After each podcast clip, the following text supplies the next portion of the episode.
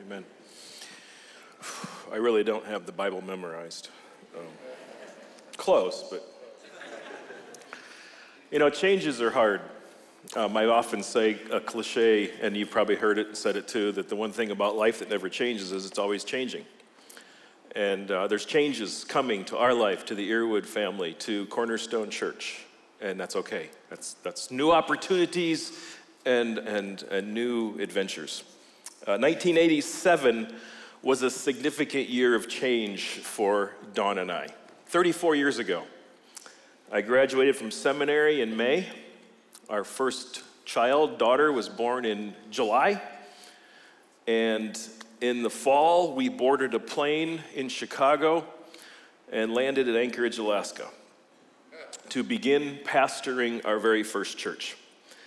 Um, our daughter was a few months old at that time, and as we descended into Anchorage, she threw up all over Dawn. And so we barely had time to clean up and were able to meet our future church people, the people that would have us as their pastor, smelling like puke. I think that was a, a, a, prophetic thing, I'm not sure. Um, and then there was a snowstorm, and it took us forever to get to the home where we were staying. Uh, a 40 minute trip took a couple hours, and we smelled like puke the whole way. And it was an interesting beginning to a, a lifetime of ministry and serving Jesus in this role as pastor. We were new to this pastor thing, certainly naive, uh, but we were excited. Um, I remember my first day sitting in my office, and, and we, were, we were pastoring a church north of Anchorage, and literally from my window in my office, I could see Mount McKinley on a clear day. Tallest mountain in North America, 150 miles away. And I thought, oh, this is really cool. And I, I, I sat at my desk, and I remember this so distinctly sitting at my desk and thinking, this is really cool, but what do I do now? And this morning, as I am preaching my last sermon as a full time pastor, um, and retiring from this role, not from kingdom work, but from the role of full time pastor, I ask myself the same thing. This is really cool, but what do we do now? And I think that's just, uh, uh it's, it's, it's life, it's the adventure, it's the journey, it's, the tr- it's traveling. Um, if you're visiting our church today, if you're brand new to Cornerstone, I'm sorry, this is a weird Sunday for you to be here. Um, but uh, it, we're real. We're a family, and, and this is just real. Uh, Todd asked me to preach today, and it seems fitting to go out like this in the pulpit. I hope I don't die in the pulpit. I've often imagined that. Uh, that would be a really, uh, uh yeah, let's not do that. Um, I'm not going to continue our study in 1 Peter that we've been in for the last several weeks. I'm not going to push that forward. But what I want to do is just, just share some reflections from a lifetime of following Jesus, from a lifetime of serving Him. Um, and I just want to share some thoughts from, from that, from our lives. Uh, we titled this sermon, Continuing or Continued Obedience in the Same Direction. Now, several years ago, Eugene Peterson uh, wrote a book called A Long Obedience in the Same Direction. And I like that. I've used that phrase many times in talking to people of a long obedience in the same direction. And so Billy and I talked it through, and it's like we're just continuing this process of obeying in the same direction. Um, we live in such an instant gratification kind of culture. Uh, but following Jesus is not a sprint. It's not a short term thing, it's a lifetime thing. It's a marathon, and we just keep going. We keep obeying, and we keep serving, and we keep looking. We keep continuing in that same direction. And that direction will have twists and turns, but it's always fixed and focused on Jesus. Following Jesus is pointing your life toward Him and then keep going that direction until you die. We're not dying, in spite of what I said earlier. Uh, we're retiring, we're shifting gears, we're changing the pace of life. And so, what I want to do this morning is just talk a little bit about a continued obedience in the same direction. Now, we've been learning from 1 Peter that we are elect exiles. We are chosen by God to follow Him, to be His children, but we're, this world is not our home. We're exiles here, we're strangers. So, so we don't live in this world like we belong here. We live here as exiles, and we, we live as citizens of the kingdom and citizens of heaven. And um, we keep going that way. And as we, as we look at ourselves as exiles in this world, what I want to do this morning is just share a couple of guiding truths that we have learned that keep us going in one direction. And believe me, I could stand up here for hours and hours and talk about things we've learned, but, but I think these, these few things I want to share rise to the top of how we have been shaped. And the first one is, is this fix your eyes on Jesus alone and give up everything for him. Give up everything for Jesus. Nothing else matters. If you remember Todd's sermon last week, he asked, Why would we ever choose the secondary things of this world, the unsatisfactory things, when we can have what Peter talks about in, in chapter 2 and verse 9? You, he, Peter says, You are a chosen race, a royal priesthood, a holy nation, a people for his own possession, that you may, may proclaim the excellencies of him who called you out of darkness and into his marvelous light. Once you were not a people, but now you are God's people. Once you had not received mercy, but now you have received mercy. That's who we are. So we can give up anything and everything that this world has to offer because it's nothing compared to what Jesus has to offer. But it does mean we have to give up things. It does mean that so much of what we naturally cling to, we we will have to give up. In Luke 20, in Luke 14, Jesus is talking to his disciples and he's talking to us as his church. And he says in verse 26 If anyone comes to me and does not hate his mother or father, maybe a better way to say it is, does not give up his mother or father, his wife and children, his brothers and sisters, yes, even their own life, such a person can't be my disciple. If you don't give up everything you have, you can't be a disciple of Jesus. And whoever does not carry their cross and follow me cannot be my disciple. Verse 33, in the same way, those of you who do not give up everything you have cannot be my disciples. Following Jesus means giving up everything we have. We have spent the last couple months going through everything we own and packing it up every drawer, every closet, every little thing in the back corner. We have thrown away more stuff, I'm embarrassed to say. Uh, the, the landfill is twice as big as it used to be because of us. We have single handedly kept second story thrift shop in inventory. Um, Sandy would say, Oh, here comes Chris for his daily visit. Um, we have carefully and laboriously packed up our pods so that we can have our stuff in Wisconsin. But you know, we'll not take a single thing with us when we die. Not one of those things in that, those pods lasts forever. The only thing that lasts forever are, are God's word and people.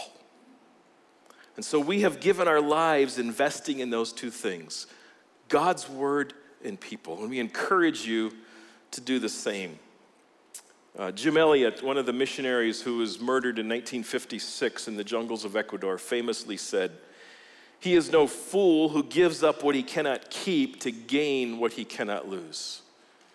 It's not foolish to give up this stuff that we can't keep anyway in order to gain what we can never lose eternal life and treasures in heaven.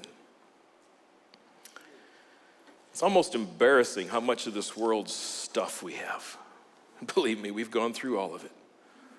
One morning, Dawn got up and said, Is this nightmare still going on?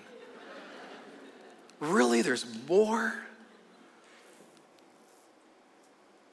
There's nothing wrong with stuff. You need stuff to live. I get it. But we had to ask ourselves, how attached to it are we? So we thought about what if, what if our pods that contain everything we own, what if they're caught in a fiery crash? I don't know if they're trucked or railroaded across the country, but there's a crash and all of that stuff burns up. You know, it wasn't a devastating thought. It almost sounded good. it sounded kind of freeing. Of course, we'd lose the photo albums and all the cute little pictures that our kids drew for us when they were little. You know, we, we'd lose that stuff, and that's precious. That's just stuff. It doesn't last. It's going to burn someday. Our stuff should not define us. I mean, I mean it, it shouldn't define us. In this, in this process of packing and purging, and uh, I, I, have rafters in my garage, and I put plywood up there so I could store stuff up there. And there's some back corners of that that haven't been touched since we moved in 10 years ago. And out in one of those corners was a, was a, uh, a backpack and a sleeping bag that I used in my teens, in my 20s. And I think I was 15 when I bought that backpack. I grew up in upstate New York, bought it there, moved it to Alaska, back to East, back, you know, I've moved it with me everywhere I've gone. And I, and I realized that, that I kept that backpack, which I haven't used in decades and I never will, but I kept it as an indicator of a false identity. I, in some distorted way, I wanted to identify as a backpacker or something that was what I did when I was, you know, this is, I mean, 50 years ago.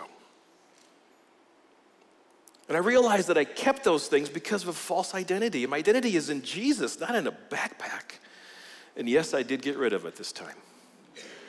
It's not making the move. Uh, if you must know, Billy took my backpack.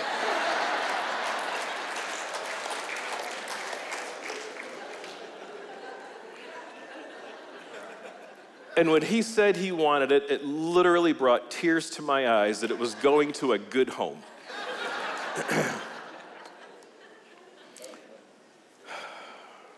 God has asked us to give up a lot of things over the years.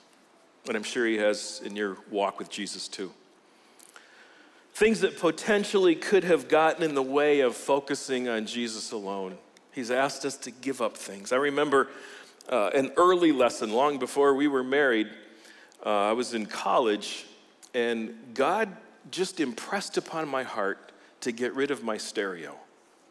Uh, this is the 70s, that was components, it was the amplifier, the tuner, the Bose speakers, the cassette deck. Remember? Remember? And it was, it was pretty precious to me. And I don't know why, but God just, just impressed upon me sell it. So I put a for sale sign on the bulletin board. I described all the, the components. I was willing to give it up. And it never sold. And finally, I was like, okay, God was saying to me, uh, the, the way I saw it was, okay, you're willing to give it up, but you can keep it. Oh, cool, okay. And there were others along the way, but one of the biggest give ups in my life, in our life, was leaving Alaska. After we'd been pastoring and ministering there for many years, God revealed to me in, in, a, in, in, some really neat ways that Alaska had become an idol in my life. The lifestyle, the mystique, the, the culture, all of that, it was just an idol. It was crowding out my identity as an elect exile. I was identifying more as an Alaskan than I was a child of the king. And I needed to give that up. And one of the hardest days of my life was, was the day we announced we were leaving Alaska. And then our kids. Alaska, Alaska was hard. Well, well, we gave our kids to Jesus before they were born.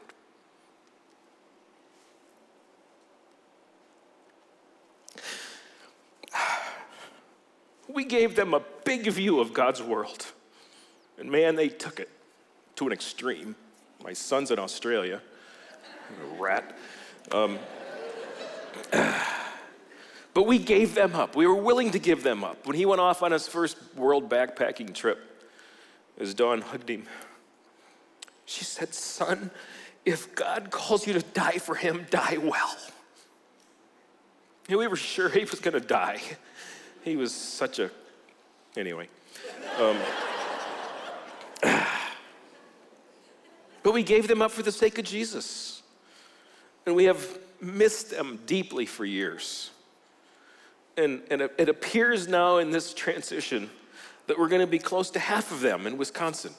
The, the twin grandsons and my son are still in Australia. They haven't seen the light yet, but we're working on them. following Jesus means giving up things of this world. It's hard, it's a sacrifice, it's painful. I mean, I wasn't planning on, well, yeah, I was planning on crying, I just didn't know where. it's been painful for us, it's been painful for you when you've had to give up things. But oh my word, he is no fool who gives up what he cannot keep to gain what he cannot lose. I would rather have my kids 8,000 miles away loving Jesus than right next door and not loving Jesus. Absolutely.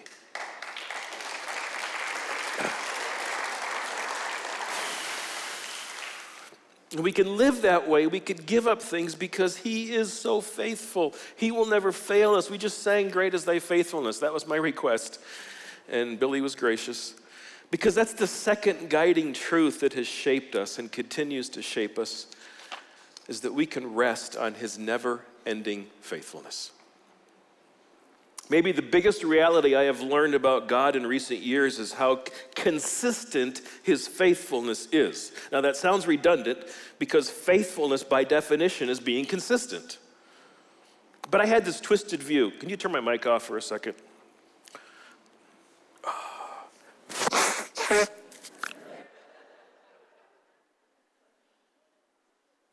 Okay.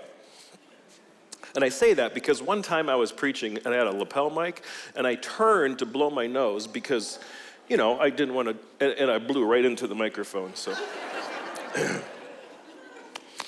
um, I had this twisted view that, that, well, yes, God was faithful last week and God was faithful last year, but will He be faithful next week and next year?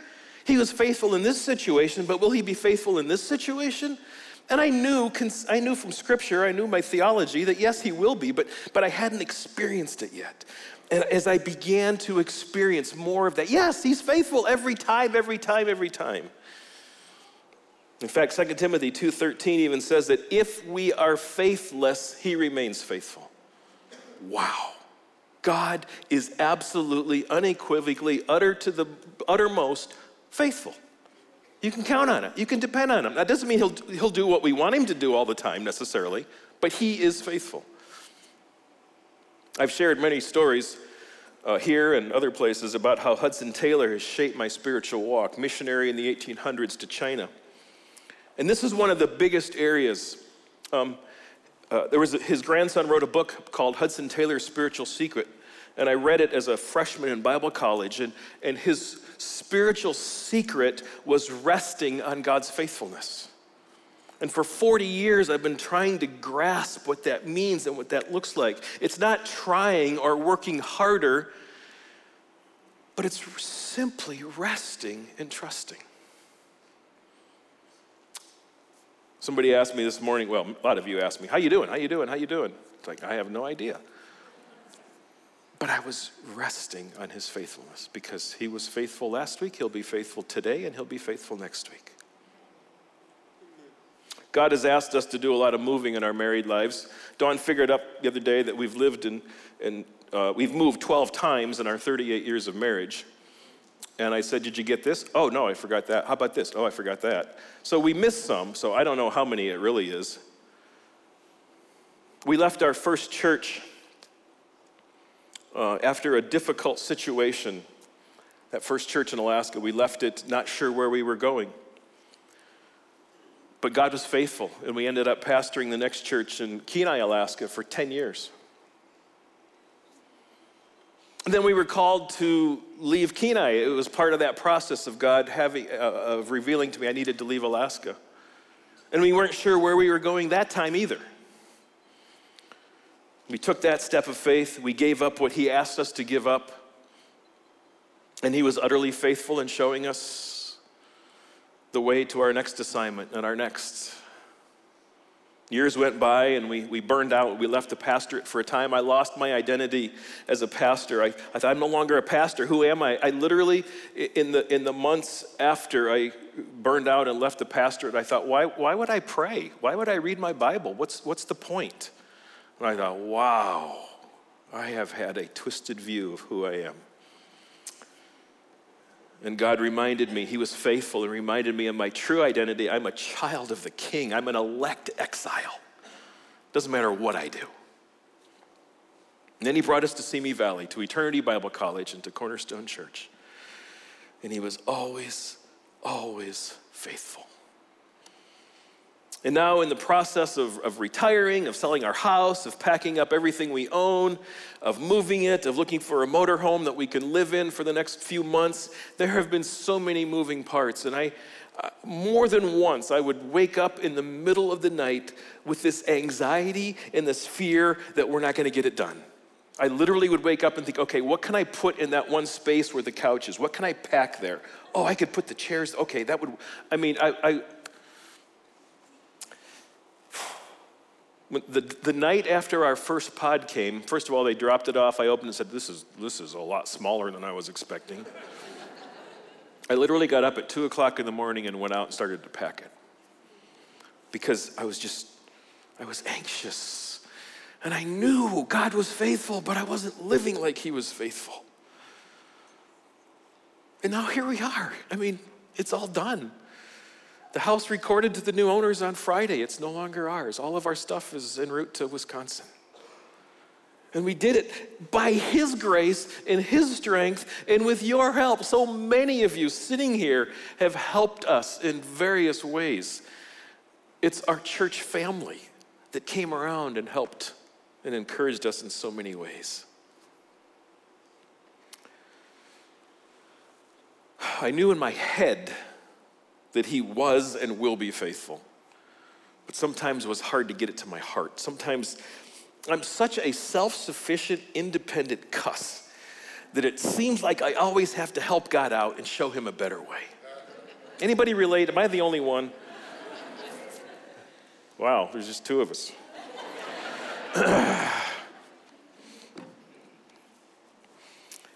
Man, there are a lot of unknowns in the next several months of life for us. We can't see very, very far down the path. But you know what? None of us can see very far down the path.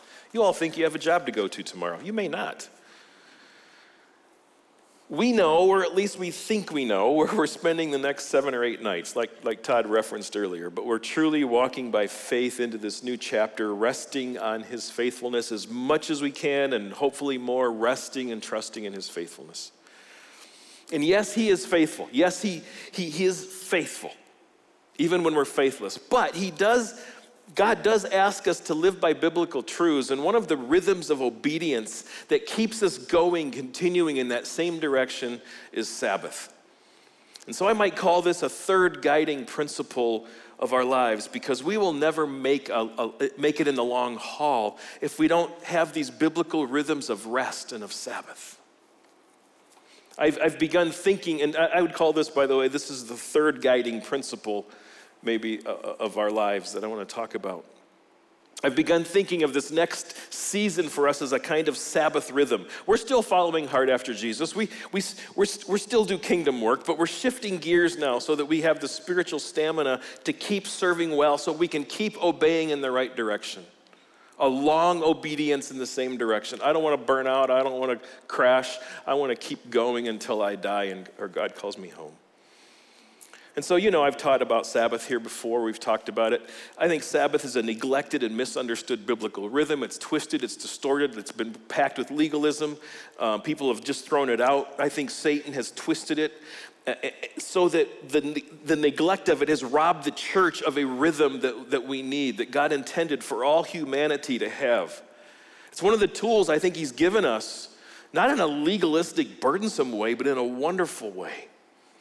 And I've been pursuing this idea of, of rest and of Sabbath my whole life. Again, talking about Hudson Taylor, the key, uh, when I was a freshman in Bible college, the key was he would rest on God's faithfulness.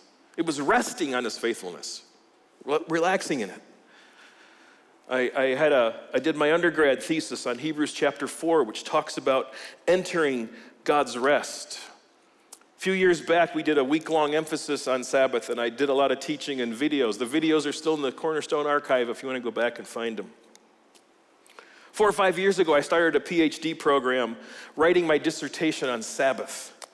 It's almost done, but we're moving now, so Um, my, my, plan is to finish it after we get resettled on the other side. My school has been incredibly gracious in granting extensions to, to, to be able to make this transition.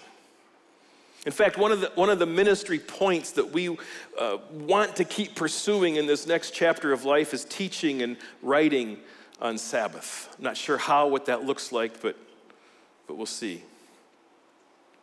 So, what we're calling as retirement, I, I agree with Todd, I don't like the word, but it, it says something, is actually part of a Sabbath rhythm for us in our lives. Sabbath is primarily a weekly rhythm, but God gave Israel not only a weekly Sabbath, but He gave annual celebrations where they would cease their work too. And then every 50 years, they enjoyed what, in essence, was a year long Sabbath. Can you imagine taking a year off of work, still getting paid? Sound good? I'm not saying we should do that in our culture, but that's what God did for Israel. So I think that's what that next phase is for us. Not a, not a year or maybe a year, maybe, I don't know. That's not the time frame, but it's an extended time of rest for us as God reveals to us what is next. And so, giving up everything for Jesus, resting on his faithfulness, maintaining rhythms of rest will enable us to continue following Jesus, the long obedience in the same direction, and will take us to the finish line so that we can finish well. We can look forward to hearing Jesus say, Well done, good and faithful servant. Oh man, I want to hear that. I want to hear my Lord. I want to hear my Savior. I want to hear my Father. Look at me and say, Well done, Chris. You were faithful to the end all night long, and I have no idea why this song was going through my head, except probably because of this. We haven't listened to it in years. Steve Green's song, May all who come behind us find us faithful. May the power of our devotion light the way. May all who come behind us find us faithful. We all look to the generations that came before us and were encouraged by those that finished well. We look at their lives and say, Yes, that's what I want to do.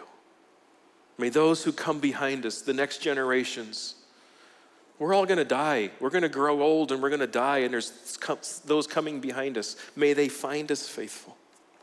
That means we keep going. We never quit. We never stop. We never give up. We're, we are going to slow down. We're going to serve in a different way, but we're not done until Jesus calls us home.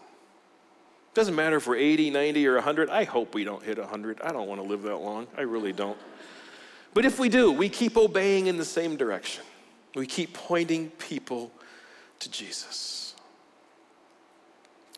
I just have to say, Cornerstone, this has been a fantastic place to invest this last season of our life.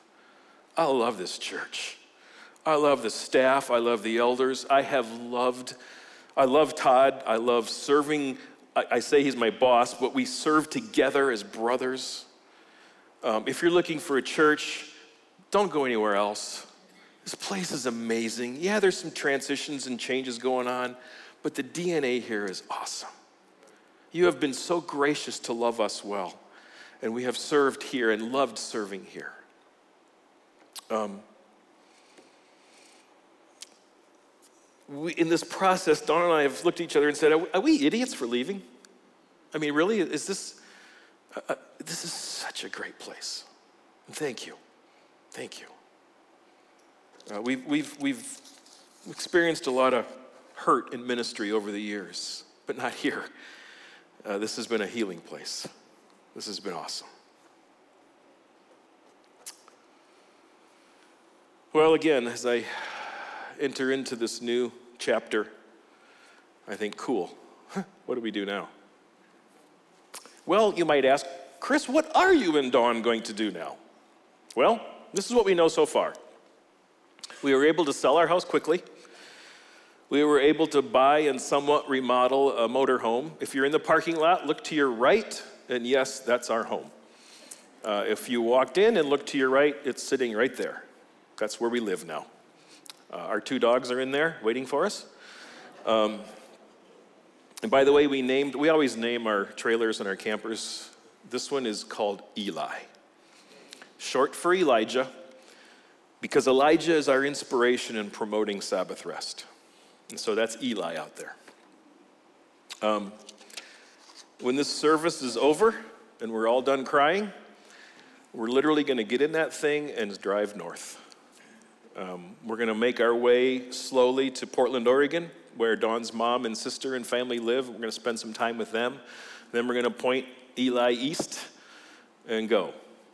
We, like I said, we kind of know where we're staying the next seven or eight days, but beyond that, we don't know. Um, we'll, we'll figure it out. And we'll head for Wisconsin, where our daughter and son in law are already living, and we don't know where in Wisconsin yet. They're still navigating that and figuring that out, but we want to be close to them. We will look for a place to buy there that will hopefully include a cottage or a cabin or a, another living setup that will be a place for weary ministry leaders to come and rest. Um, we started a ministry called Zarephath Ministries 12 years ago. Uh, it was a ministry to pastor couples. We, we leased a lodge up in the San Bernardino Mountains. Um, it was free for those couples to come and just spend time alone with God. And we want to continue doing that in some way in Wisconsin. And I have no doubt that God's got stuff waiting for us on the other side that we don't have a clue about. I'm, we, we, who knows? Who knows? We want to keep promoting Sabbath. Uh, like I said earlier, um, I believe our crazy, busy, culture with increasing levels of stress and anxiety and burnout need to return to a biblical practice of Sabbath. And that fits in well with our ministry of, of providing rest with Zarephath. So, Cornerstone, love Jesus well. Give up everything. Give up anything he asks you to give up for him because you will gain so much more. He is absolutely, totally 100% always faithful. Practice biblical rhythms so that we can all continue our obedience in the same direction and have a long obedience in the same direction. Lord Jesus, thank you. Thank you that you are faithful, that you are completely, totally, utterly, always faithful. Great is your faithfulness. Thank you for the awesome privilege of serving here. Thank you for transitions and changes and it's, there's a sadness, but there's also a willingness or a, an openness for new adventures and new challenges. So I pray that you would bless this church, bless the leadership, bless the people, bless this family of God in powerful ways. In Jesus' name, amen.